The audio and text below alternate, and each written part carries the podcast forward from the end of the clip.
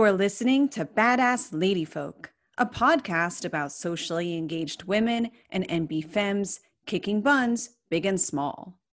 I'm your host, Christine Sloan Stoddard. That badass intro music came from the song Talking Hands by Toxic Moxie. As I mentioned the last couple of episodes, and will continue to mention for the next few more, is that this is a reboot of my Radio Free Brooklyn show, The Badass Ladyfolk of Brooklyn. Now, Quail Bell Press and Productions is producing the podcast for and about incredible women and non binary femmes from around the world. This episode is a pre recorded conversation with fellow female photographers Natalie Bravo Barbie and Sean Inglima. We recorded this as a Zoom panel to touch on the themes in my book, Heaven is a Photograph, a poetry and photography collection about an art student who finds her power behind the lens. During the conversation, I'll reference the video description, but know that these same links are available in the podcast show notes for this episode. Hello, my name is Christine Sloan Stoddard, and I'm the author of Heaven is a Photograph, a poetry and photography book about an art student who finds her power behind the lens. Released by Clash Books, this full colored collection is available directly from the publisher's website, Amazon, Barnes and Noble, and really wherever books are sold. I will drop the links in the video description so you can find them all there. And in this video, I'm joined by two guests, fellow female photographers based in New York City, and we'll be discussing our experiences and observations as women working with photography. Hi, Natalie and Sean. Hello. Let me read my guests' brief bios before we get started on the conversation. Natalie Sabina Bravo Barbie creates works at the boundary of photography and sculpture. Bravo Barbie has been photographing her world since the age of 15, incorporating alternative processes such as cyanotype into her practice. The artist's practice uncovers lived memories of her family's flight from Argentina while simultaneously investigating post colonial and feminist topics. Sean Inglima, a photographer in New York City, is a storyteller at best. Whether it be through photojournalism or wedding photography, she encapsulates memories to be shared for years to come. Within the past nine years, Inglima utilizes her female touch of compassion to bond with her subjects before telling their personal stories. So now we'll shift to the conversation. My book, Heaven is a Photograph, follows a fictional character, a young female photographer whose father is a war photographer, a strict photojournalist. Uh, this student makes a difficult choice to study art photography despite her father's objections and encounters challenges as she photoshops pictures of women, navigates the gallery and magazine worlds, and more. So, Natalie and Sean, I'm told that these uh, experiences from this fictional art student are pretty common. I know that I've encountered some of the same things. I wrote her character with a lot of my own experiences in mind. I would love first for you to just describe your own practice as a photographer. What kind of educational, uh, commercial, photojournalistic, whatever kind of experience you want to mention. Who will speak first? I guess I will since I already did. um, my background is, I want to say, is comprised of um, education, like taking photography classes in high school. That's really where it all started. And then I majored in visual journalism at Penn State University, um, focusing primarily on photojournalism. I could not may also major in photography because it was in its own separate school and they wouldn't let me combine the two. Um, it was an art program. It was a visual art program, or uh, something else. Yeah. Like I was in the school of communication, and photography was in the school of art. Okay. Um, so that's why I couldn't do the two because I did have the interest then to do studio work, but I just focused more on visual journalism. Um, learned a lot while studying there, and then immediately started an internship at the New York Daily News once I graduated. Um, so I want to say that I learned more in the field than I did in schools. like I felt like in schools they just kind of follow the book and they're just like, yeah, this is how you shoot with the camera. And here, you know, we like along with journalism, they have like you know other forms of communication classes like media law and ethics and all that stuff to kind of just like make sure you're prepared before entering the world of journalism and print with copyright and laws and boundaries of all sorts. Um, but I feel like the most experience I have gotten is um, in the field, basically working and learning from my mistakes, learning from others, my peers especially.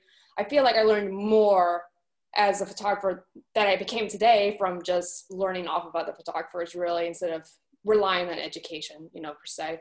Mm-hmm. And then, Natalie, you started uh, photography when you were 15. Yeah. Um, so what was that journey?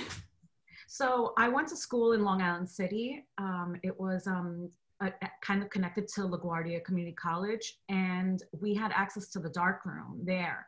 And I remember um, a colleague, a classmate, took a picture of me, and he came back a week later, and it was a black and white print of me, and that was the first time I ever seen myself in black and white. And I thought to myself, like, this is something I need to learn. And from that moment, the moment I went into the dark room, it just it changed my life. Um, there was nothing else I could ever compare to the experience of like having my hands in the chemistry and, and, and holding a camera in my hands and just you know looking having this this glass to look at the world through and so um, I continued, uh, I did my undergrad um, focusing, uh, I went to Hunter and I focused on photography and then uh, I got my master's at City College. And that was an interdisciplinary program, which then kind of changed uh, how my photography, um, it, it, changed my photography in general. I went from being, you know, just a, a conservative purist, black and white, uh, darkroom, to then uh, experimental. And it's been such a fun journey. Yeah, I actually was always a lot more interested in writing and drawing when I was a little kid, but my father is a war photographer, at least he was for most of my childhood um, and long before that.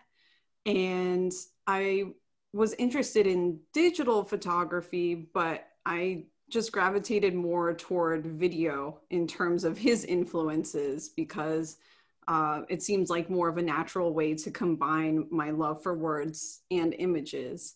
Uh, but then as as I went to college and just started doing more and more of my own thing, I got really into digital photography as a means of storytelling, but still often finding ways to combine it with words of course, I was highly, highly discouraged by professors to do anything in fine art or creative writing, even though I was studying those things.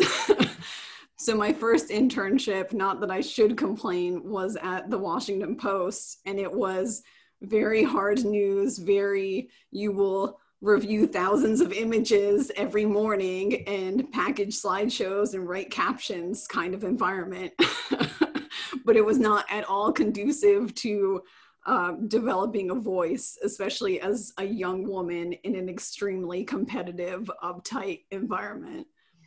Um, so Sean started to talk about the like the tension between education and hands-on experience. So I'm curious about both of you, just what sort of uh, challenges did you find in more formal educational settings? But also maybe who are some of the mentors that you had or or what were some of the opportunities that surprised you?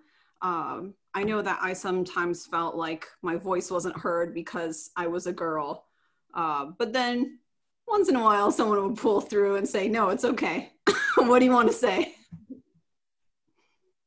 Well, like back to what you were saying about your experience with edu- like in school and the Washington Post. I actually had professors who basically told me to change majors. Like they were very bitter about the industry of photojournalism and journalism in general, and they were just like, "There's no money in it. It's a dying industry. Get out while you still can."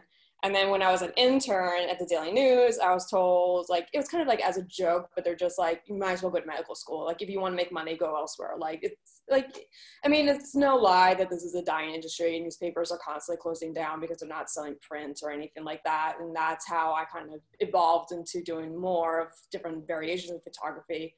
Um, so it was just like yeah, facing a lot of discouragements and um, definitely in the beginning, I felt like um, because I was a young woman, I was not giving the same opportunities as my male colleagues, for instance. Um, they kind of like put me with the cute, fluffy um, features, like, you know, with kids and puppies. And I'm just like, wow, okay, thanks. And they're just like, but you're really good at taking these photos. I'm like, but I don't want to take these photos all the time. Like only take these photos. Like yeah, it's a nice break, but puppies. But like I don't want to be known as the person who just photographs puppies.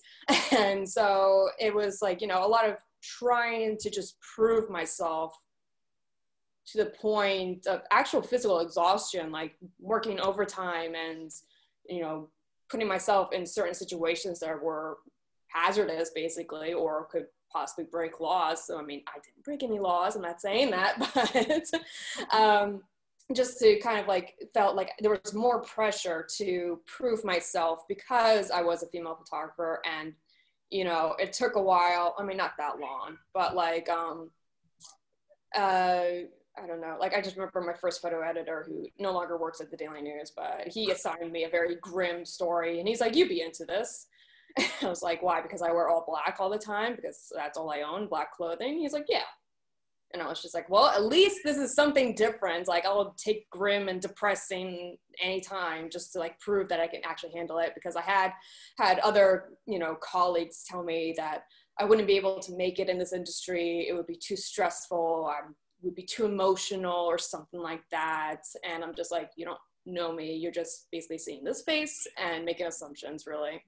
Mm. So it, I want to say now I feel like I have established myself um, to gain the res- not gain respect, but to have respect when I enter a room, other than being automatically assumed I'm the intern or the assistant or not the lead photographer in a situation kind of thing.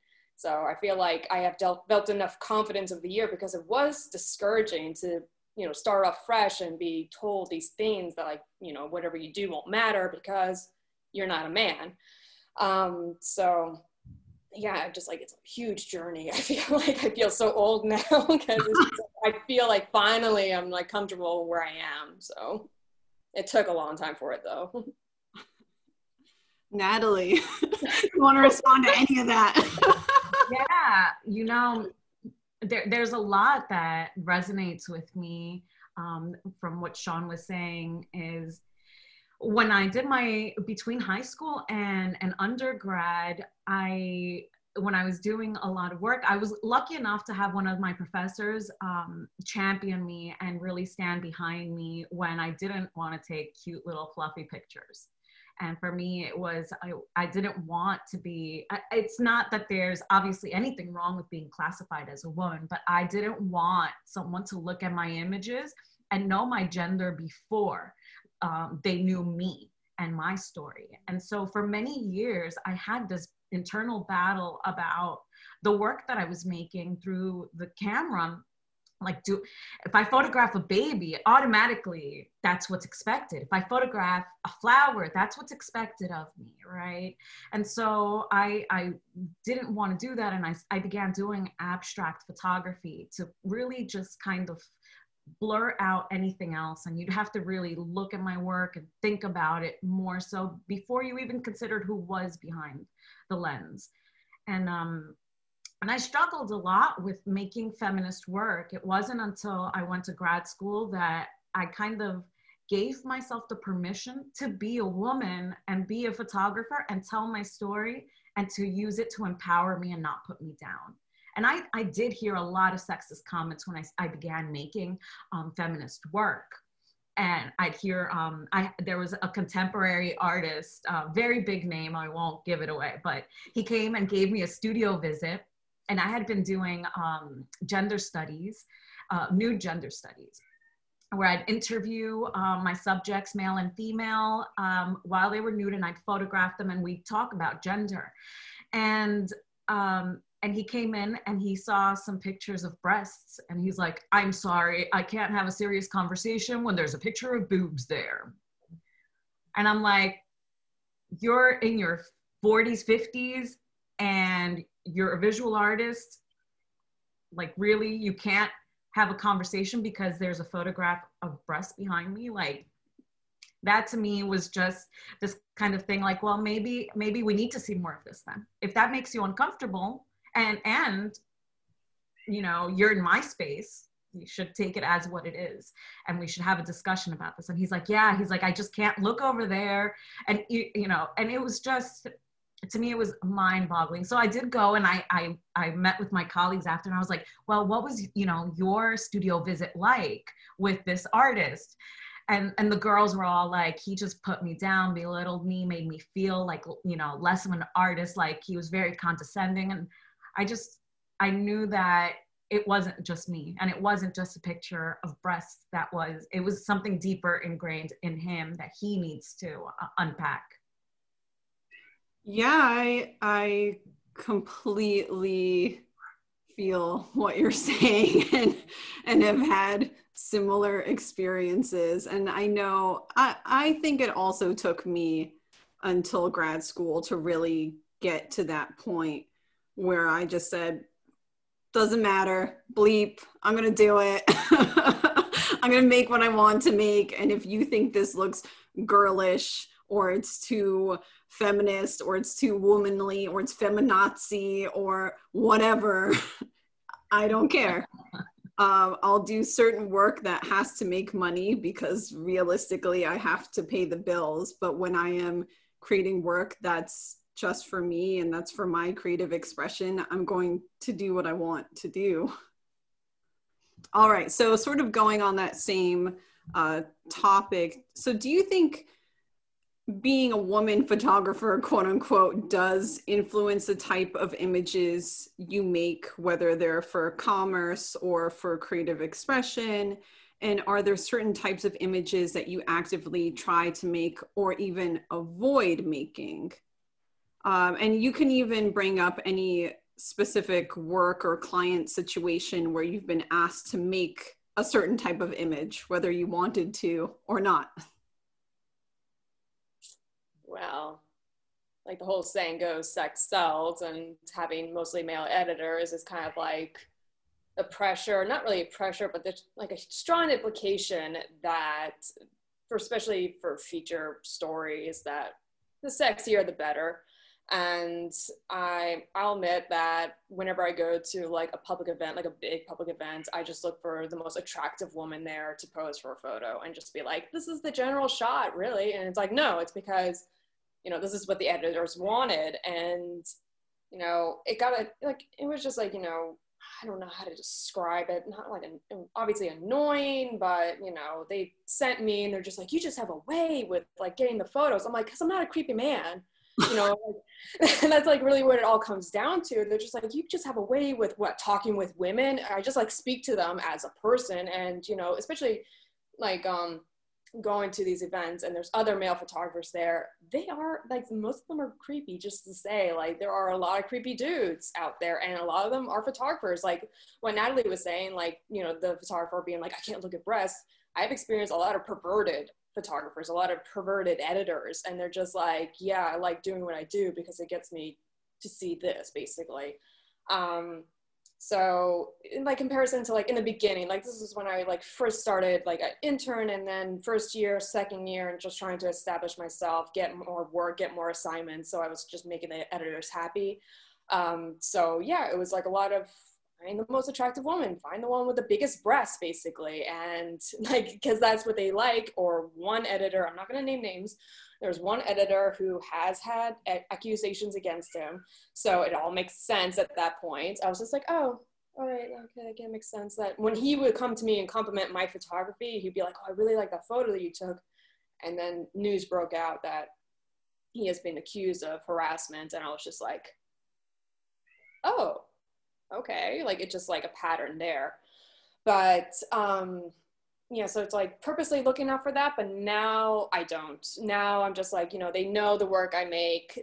Like they're to be happy whatever I give them now. like I don't want to be too cocky about that. But um, like for instance, like my favorite parade to photograph is the Dyke March, which is like the day before the Pride Parade and it's always so much fun to photograph that because it's just women and feminism and you know there are like there are people who don't have their shirts on because it is legal in New York to be bare breast and so it's whatever it should be whatever um, but you know they I'm photographing them as is and they're like you know I'm being personable with them I'm not being creepy about it I actually talk to them instead of photographing them at a distance and walking away like, some of the men do. Um, but I remember the last time I photographed it, which was, I guess, a couple years ago at this point now because of the pandemic. Um, um, it was like around the 50th anniversary of Stonewall. So it was like, you know, big energy, like, you know, I got new activists, old activists, all marching together. And we marched all the way straight from like Bryant Park to Washington Square Park. And once everyone got to the fountain, they started ripping their clothes off and going into the fountain. They're swimming, they're splashing, and all that stuff. And I'm getting in the fountain with them. I'm like, this is fun. Like, it's hot outside. Everyone's like refreshing themselves in dirty fountain water. But of course, there were um, creepy photographer guys, like male photographers, who were just like, you know, trying to get as close as they can to them. And of course, the women just screaming at them, go away, go away, that kind of thing and also photographing like body painting artists and like National Body Painting Day. And oh my God, I would get yelled at because I purposely put myself in between a perverted photographer and the subject. So it's like a female model who's just getting painted and a guy literally like shoving a camera like as close as he can to her vagina. Mm-hmm. And so I'm just like, I have to intervene. I have to protect these models because they are perverted guys and so I'm really going off here. I'm like, I forgot what the. No, it's okay. on on that note, well, I guess like it's just like the whole like yeah like purposely making everything overly sexual for yeah. male gaze to now actually preventing other photographers from doing that. So mm. I don't. Uh, it's just like it's a habit that needs to change. Honestly, like sex doesn't sell. It just bugs the male eyes out. That's really all it does. Yeah, I don't know. Natalie, what uh, similar or related experiences would you like to share? Well, uh, everything that Sean was mentioning, it's on the field, you experience it. You see the creepy guys that are constantly like gawking at women, attractive women, or um, you know, just any woman in general that they want to get close to.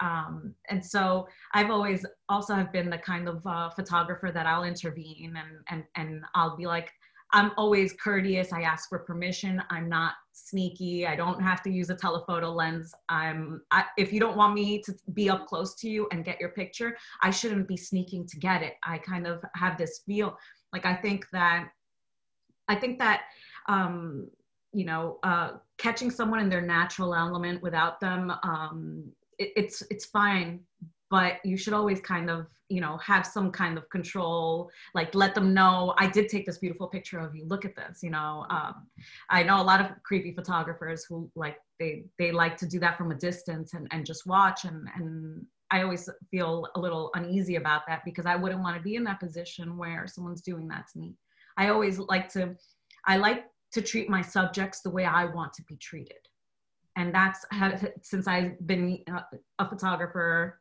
I've always that's been my my rule of operation has been just always treat anyone that you're photographing the way you would want to be treated. If you are, want to be sneaky about it, at least then fess up to it. Because at the end of the day, can I really use this image um, freely if I'm afraid that I don't have permission from that person?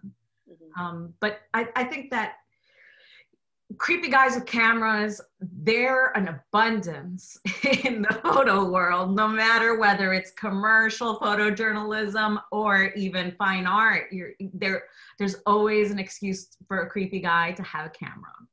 And um, recently, in one of the uh, Facebook groups that I'm part of, um, there's been an article about how uh, a certain photo agency likes to um, stand behind white men that go to third world countries and photograph women and children, the vulnerable people in vulnerable situations, and they sell them. And the tags that they're using are, it's just, there, there is, there's no morality behind this agency that does these things and they you know they continue to pay these photographers to do to get these shots that are just hor- horrendous and so for me I, I like to read on this and know where I stand and draw my lines um, for the kind of work that I support and that I can stand behind and what I can't. And so, but the thing is, most people don't like to talk about subjects that are uncomfortable in the mm-hmm. photography mm-hmm. world.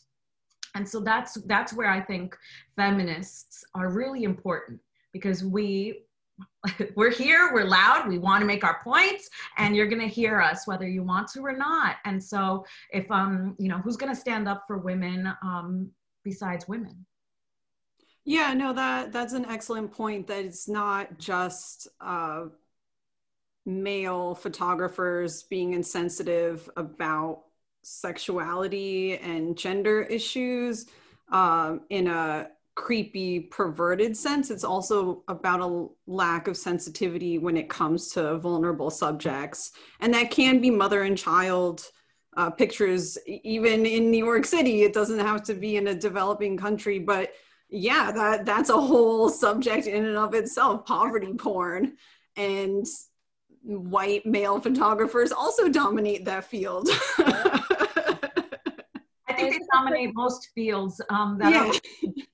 to, to, to art and even outside of art. But if you look at art, anytime that you're going to any show, you count the number of white male photographers in comparison to women or um, male photographers of color. You're always going to be outnumbered. Yeah. Well, and I also wanted to uh, elaborate on Sean's point about standing up for yourself and your beliefs. Uh, at the beginning of your career versus when you're slightly more established? Because you there's a huge difference between uh, being allowed to speak up when you're 18 19 20 years old versus when you're closer to 30 or, or when you're older. Um, and I, I know that i was in similar experiences where i i wish i had had the courage to say certain things or I wish that when I did have the courage, someone even listened to me and yeah. didn't just write me off as some young woman who's just starting out. And what does she know? She's probably going to get married in a year and have a baby and be done with all this anyway. Yeah. like, like, yeah, because of like the social norms and expectations of women in society, they're just like, that's why we're not taken as seriously because it's just like, well, you know, you're eventually going to meet a guy and have a baby and start a family. And that's, no, that'll be the end of it. that'll be the end of it. Like, I, you know, not to like, you know, say whoever decides to do that with their life is wrong. It's not, it's their decision. And that's great. But I hate it, you know, especially when, you know you're starting off in a career that's so heavily male dominated and you have like all these men who like are like just scummy characters and you know agencies and editors and so on defending them being like well they make great work. I don't care what they do behind closed doors kind of thing. But god forbid if you're a young woman starting off in this career and you make one error that's it you're done. You're like deemed like um unfit for this career and it, so it's like yeah that's like kind of like what i was like thinking back on like what i just mentioned just like having that lack of confidence in the beginning and meeting other colleagues who are the same age as me and they act like they own the world. And i'm just thinking i have so much on my shoulders just from expectations like what men expect me to be. And then you know expectations of being a woman engaging in a career and it's just like i wish i had that confidence but it's impossible basically if you know we're still treated this way of being like incompetent really yeah that that's the other thing it's Right. It's like a, seen as us having a lack of intelligence and creativity that we don't have the artistic genius we don't have the news judgment we whatever kind of photography it might be we we can't do it unless it's puppy photography and baby photography. It's like we can't use our own experiences to pursue our own careers because they're just seen as too emotional. Like oh you're just overreacting that's why you're passionate about it or something like that of the sort yeah, and that emotion is a bad thing. yeah, exactly. yeah, like, you know, I want to be close to my subjects and it's like it really like it upsets me when I do like photograph like, you know, a person who is the trending story of the day and of course that means they're going to be hounded by other members of the press, video, photographers, reporters and so on and they actually tell me they're just like wow it's actually nice to actually talk to somebody instead of just being told what to do ask questions, no communication whatsoever besides that. And like them just feeling like they're put on a platform that they are uncomfortable being in. And like, you know, especially like talking to like women who have been like assaulted and are in vulnerable positions already and they're uncomfortable as is talking about their experience and just actually being talked to like a human being rather than like say a man being like so what'd you do to get in this situation? Like what did you do wrong? Like that's like the first thing that's like always brought up. What did you do wrong? And it's just like no i'm just like this is terrible. I'm so sorry this happened to you. You know if any time you want to stop this i'll stop. I'm not going to force you to do anything you don't want. So it's also that whole you know understanding consent which you know sadly men just don't understand like mainly don't understand now. It's like you know it's just consent, consent. And they're just like, but there's like gray areas. I'm like, if there are no gray areas. It's yes or no. There is no maybe. And there's nothing like that. so, what advice do you have for female photographers who might just be getting started, whether they're young, they're teenagers or young adults, or women who are really just beginning to explore photography, change of career, change of hobby, new interests, maybe because of the pandemic, maybe something else. Mm-hmm. Uh, what would you tell them about being a woman uh, and dealing with men and some of these sexist notions that can also come from other women? Mm yeah like that's like the other uh, other thing to that because you know starting out i was hoping that any other female photographer that i would encounter would be you know encouraging for me and like you know have that common ground with somebody. But because this is a male dominated field most i felt like more uh, what's the word? Um like alienation? oh okay yeah, yeah. Like because there's usually mostly men at like an event for instance and if i see one woman there to me i'm like oh thank god there's another woman here. But maybe for her especially if she's older than me she goes oh great this is my replacement you know? So mm. like that competition that women are put in in a male dominated area and especially like people of color you know because they are the diversity because and they're just like you know being competed against each other and you know it's just very discouraging so, I mean, for new um, female photographers, especially, I have um, guest taught at an NYU photojournalism course that a colleague of mine is teaching in because he wanted a younger person's perspective on the industry because he's way older than me. Um, not to be like he's old, but you know, it's just like new generations, new trends, and all that stuff. Um, I basically told them take as much advice as you can, take in any criticism, good or bad. Criticism is always helpful. Learn from it. Don't be like standoffish about it. Don't like be like, oh, I don't care about this criticism. But I told them point blank, you will experience sexism in this industry, but don't be discouraged by it. Like I have been told just randomly, especially yesterday, especially there was like an older guy who's just like, I hope you get good shots. I hope oh, like, oh yeah, you're definitely gonna get a good shot in that position. And I'm like, get away from me. Uh, you know, he just like this older man who was literally pissing off everybody because he constantly got into everyone's shot. Like he was just an old man who didn't know what he was doing, inexperienced. It's always the most inexperienced men who tell me what I should do. Oh and I had like I remember I was at another yeah it's like oh like it's just oh it makes your like I'm, my skin's crawling now because I hate it so much. But there was an, an event and you know I'm there um, because the Daily News was I think promoting it at the time and or a partnership. So they're like of course we need a Daily News photographer there. And here's Sean. She does events so she can do this event. And I'm there and there's other male photographers there. I think I was the only female there and um, this one guy wouldn't leave me alone. And he was just like, you should definitely go to school for photography. And I was like, I don't need to go to school for photography. And he's like, you'll definitely benefit by going to school for photography. Like, and you should give me your emails because, you know, without my connection, you wouldn't be able to get into school like I needed him. And I just met this guy. I don't know his name. And he's just like, you should give me your information so I can get you into a photography. No, no, no. And of course, I look over. He, I'm shooting Canon. He's shooting Nikon. He had the auto setting on. he's ah. not shooting manual whatsoever. He had the pop up flash. And I'm like, ah. Oh my god. Ah, okay, okay. I'm gonna cut you short just so we have Natalie share some of her advice. Yeah, Natalie being like, oh. for the new female photographer who's trying to navigate this world. so my advice, I think I always like to think about any advice that I would give myself as a younger artist or younger photographer, understanding because I, I don't feel like I got enough. I didn't have enough mentors and I didn't have enough women um, guiding me because there's always this feel of competition. This is going to be the one that replaces me, or she can get, you know, uh, she's younger, she might get this. And um, and I still get a lot of that kind of uh, from from I, I, have found my group of women that empower me and support me. But I, when I go away from my group, I do get this kind of feel from other women that are like, oh, she's just young and she doesn't, you know, she's trying to be where, you know, where the big girls are. And it's like, come on now. like, there's no need for all that. But uh, I, I think that finding your voice and, and sticking to it I think that speaking up for yourself is one of the most important things.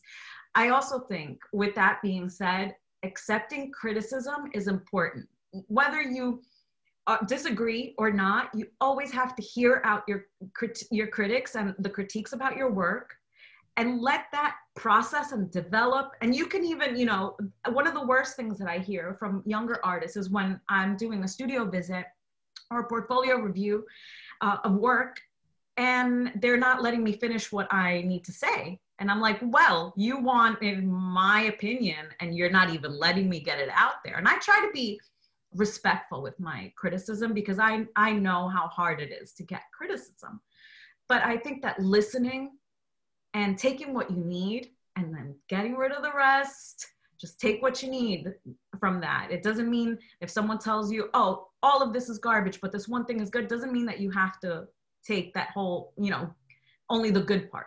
Listen to what the bad is, make of it what you will, and, and then continue. Um, and I think it's such an important thing. People looking at your work and, and talking about it, that's the most important part, really. Um, I, I work in solitary in my studio most of the time. So for me, I, always welcome any studio visit, anyone that wants to talk about my work. I welcome it because that's the point of making the work, isn't it? Really, to, to have conversations and dialogues about it and learn and, and research about um, what you're what you're working on. I think those are just like the most important things. Research, stick your through your guns, listen to the criticism, and and and put yourself out there.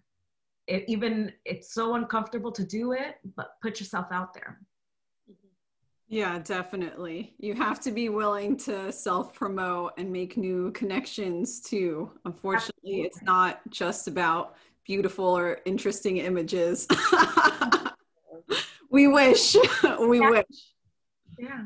Okay, so did the pandemic change your photography or your approach to photography in any way? And what kinds of images are you making now? So, for me, the pandemic um, the pandemic changed the way that I work a bit because I'm I'm home all the time, and I am also a new mom. So um, my child just turned a year old, and I, for me, documenting this um, this process of becoming uh, a new mom and an artist has been really interesting. I look at it as I have a tool that I can use to tell my story. Once, uh, you know, once I figure out what the story is, I'll have the images to go with it, but it's constantly developing. And I think that I was afforded a really wonderful thing with this pandemic. You know, for a lot of people, they're like stuck at home and it's horrible. For me, I was dreading the the time when my maternity leave was up and I had to return to work and I'd have to leave my child. So for me, I was given this wonderful time to be able to, my studio's at, in the back of my house, so I can work and I can be a mom and I didn't have to choose. And that was an amazing thing. So I, I took it for what it's worth. And I, I'm so happy with it at the moment, being able to, to work and, and figure out what I'm supposed to be doing as a parent. I feel like for me, it's like the complete opposite. I feel like, because especially it's just like all these events are canceled, and that's like a huge part of my income. Um, so was a lot of me just staying at home, hoping I get work. Um, I was furloughed for the summer, so I really did nothing. I mean, it was like a nice break for me because it was actually me being able to see my family more often, obviously social distancing or taking precautions and stuff, but spending time with my partner. Um, we adopted a cat who is, I don't know if you can hear him, he's meowing because I shut him out. And um, so it's like for me, especially because weddings, especially, it really takes a damper on your social life because it's always on weekends and you don't really see anybody ever because everyone's working during the week and I'm not really working during the week. Um, so it was like a nice break from basically eight years of working six to seven days a week to basically working no days a week. Um, but now that I'm working again and being booked for weddings for this coming year, it has really affected my level of trust in people. Like I feel like before I was more personable with people, more engaging, and now I'm hesitant because of course, health reasons, but also moral reasons, say if they don't want to follow necessary precautions, wearing a mask or sanitations or anything like that.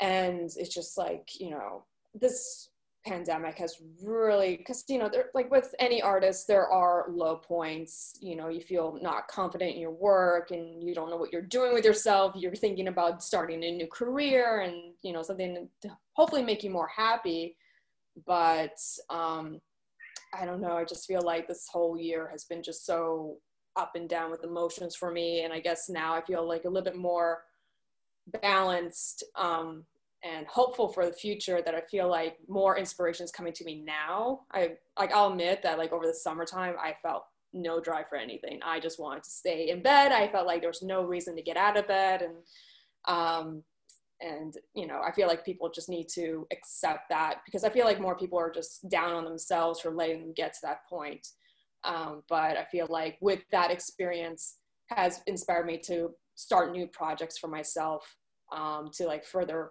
pursue those kind of emotions and get starting on making my own studio in my own apartment um, instead of relying on you know clients hiring me making work and using that as an excuse for projects but um, yeah, I'm just like hopeful for the future now, and um, hopefully we're gonna get out of this pandemic um, and just kind of. I don't want to say go back to normal life because normal life wasn't all that peachy to begin with. So, I mean, just to be honest, like you know, people being like, "I want to go back to the way it was." I'm like, mm, wasn't that great to begin with? Hopefully, this is an awakening for a lot of people, and will hopefully create new perspectives on just humanity in general, basically. So I'm looking forward to how things play out, especially with public events um, or people in generally in public and um, how they interact with each other and hopefully more compassion out of that, really. Yeah, I wanted to echo what Sean, uh, you were just saying about turning down some work too and and not trusting I mean, turned down yeah it was it was mostly weddings i turned down because mm-hmm. i didn't feel comfortable with it because it was mostly because i felt like the clients weren't taking this pandemic seriously and really through this year it was me putting myself first Like before, I would just take whatever work was given to me and be happy about that and be like, I'm working, and that means I'm happy. But now I have a huge new perspective on life, and I'm just like, no, I am important. And if I'm not comfortable doing something, I should stick to that. Yeah, yeah. I mean, like Natalie was saying too though i also have felt that there have been some small blessings. It's just been this constant back and forth very emotional right? This huge roller coaster like blessings in that okay i have more quiet time. I can focus more on studio work work that i want to make. And sometimes there will be a monetary outlet for it and other times there won't. Other times it will just maybe be for the long haul and we'll see what comes of it. Uh, but I also, I, you know, I didn't make as much money as I wanted to, but I was also lucky that I still made enough money to be comfortable and do more than just survive. I'm also lucky that I'm married, and at the times that my husband was furloughed, I actually had more work. and that when I did turn down work, I always felt that it was for the right reasons, that I didn't trust that someone said um, conditions would be a certain way. Or sometimes the turnarounds, because a, a lot of the more commercial work I do is writing or editing driven, like photo editing. So sometimes I just didn't, especially if I had been uh, like hanging out in bed a lot and had like my quarantine depression, like, oh, the past couple days I haven't had a lot of energy. Maybe I don't want to suddenly edit a hundred images and write all of these captions and have them ready for a social media campaign. You know what? Maybe I will forfeit that money and just yeah. just relax and I know I can count on money from something else instead that maybe is not so stressful or maybe is due at a later date.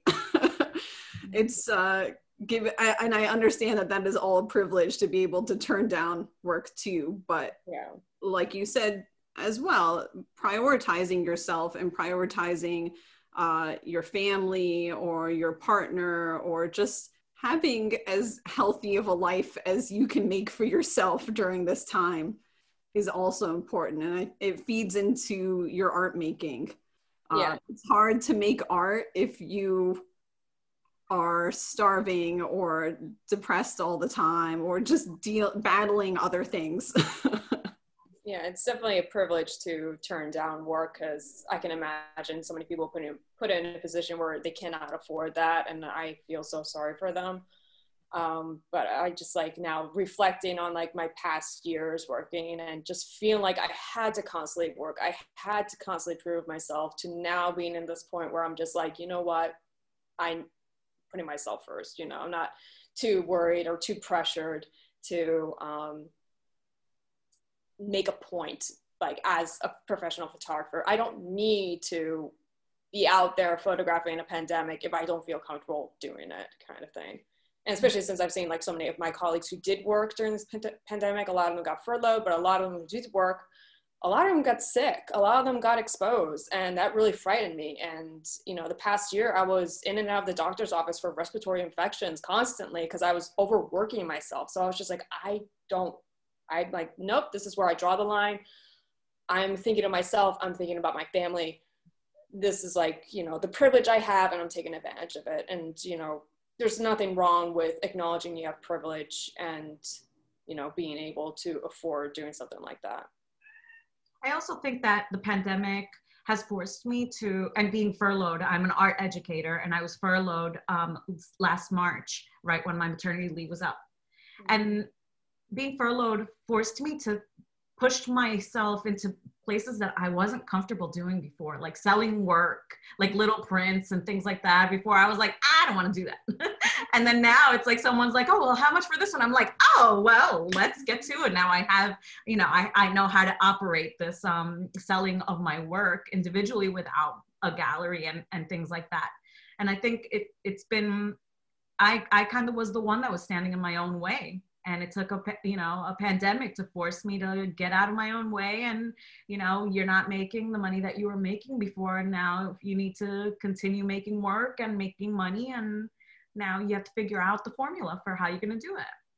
Yeah, that's a great point, and it's something I've heard many female artists of all kinds say during this period is that they have explored e-commerce for the first time really or they've thought about different ways to put their visuals in books on t-shirts on whatever.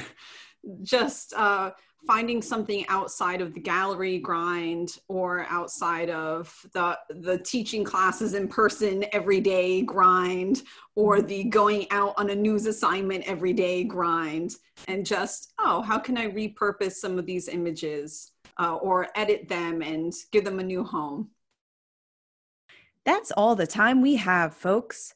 Thanks for listening to the Badass Ladyfolk podcast. I'm your host, Christine Sloan Stoddard. You can find out more about me at worldsofchristinestoddard.com and more about Quail Bell Press and Productions at quailbell.com. And if you really want to watch the original video for this Zoom conversation, go ahead. It's on Quail Bell Magazine.